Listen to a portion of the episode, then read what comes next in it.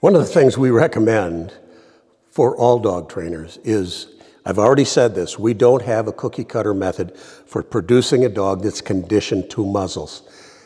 We always say you have to think outside the box. So I'm going to lay out how we do these things. There are things that we do that uh, help us. They take a little bit longer in training, but they help us. Notice how Cindy will train her dogs to be comfortable when she holds their muzzle like this. We want them to be comfortable with her hands there.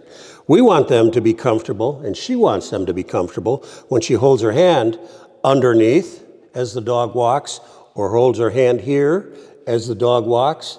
It just makes it more simple that the dog will understand it when we expect them to walk in muzzle. If they've already gone through walking with her hands like this, They'll be quicker to understand if we expect them, if she expects them, to walk when her hand's like this or like this. It all comes down to how much time you care to spend on conditioning your dog, training your dog to wear a muzzle, and if your dog needs it.